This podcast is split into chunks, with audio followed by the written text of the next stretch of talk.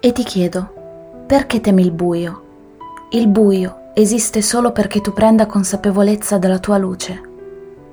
Le grotte di Stiffe sono, tecnicamente parlando, una risorgenza, cioè il punto in cui un fiume torna alla luce dopo un tratto sotterraneo.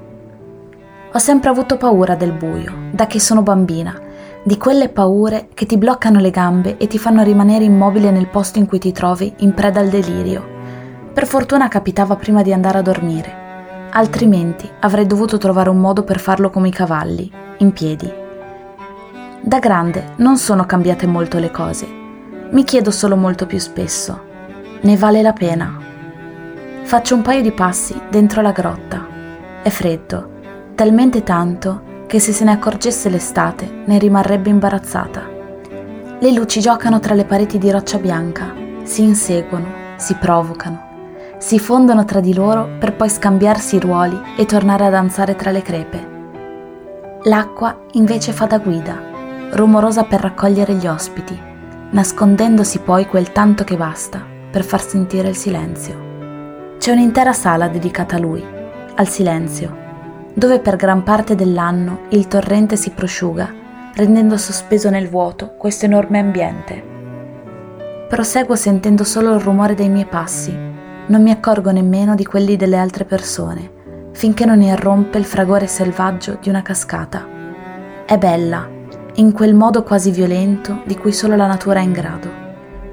Mi sposto ancora un po', vedo per la prima volta le linee morbide delle stalattiti. Pendono dal soffitto, come denti dalle gengive, anzi no, come drappi di stoffa in un bazar a Marrakech. Un paio di gocce cadono nell'acqua di un laghetto, cerchi piccoli, poi un po' più grandi, fino a diventare talmente ampi da abbracciare l'intero bacino sotterraneo. La guida mi distoglie per un attimo dal pensiero del tempo. Siamo nei pressi del Lago Nero.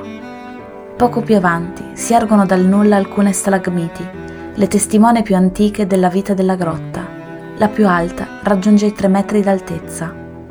Proseguiamo mentre la sua voce culla la mia visita. Un'altra sala, un altro lago, profondo cinque metri, una cascata che spicca un volo di venticinque. Da qualche parte ho letto che la bellezza delle cose ama nascondersi e l'uomo ama scoprirne i segreti. Sulla parete destra della sala, la colata dai tre colori sembra trasformare in pietra la stessa bellezza e l'una e l'altra insieme scendono a bagnarsi i piedi fin nell'ultimo laghetto. Ho sempre avuto paura del buio, da che sono bambina, di quelle paure che ti bloccano le gambe e ti fanno rimanere immobile nel posto in cui ti trovi in preda al panico. Da grande non sono cambiate molte cose. Ho preso coscienza che alcune volte bisogna avere un po' più di coraggio e mi chiedo molto più spesso: ne vale la pena? Assolutamente sì.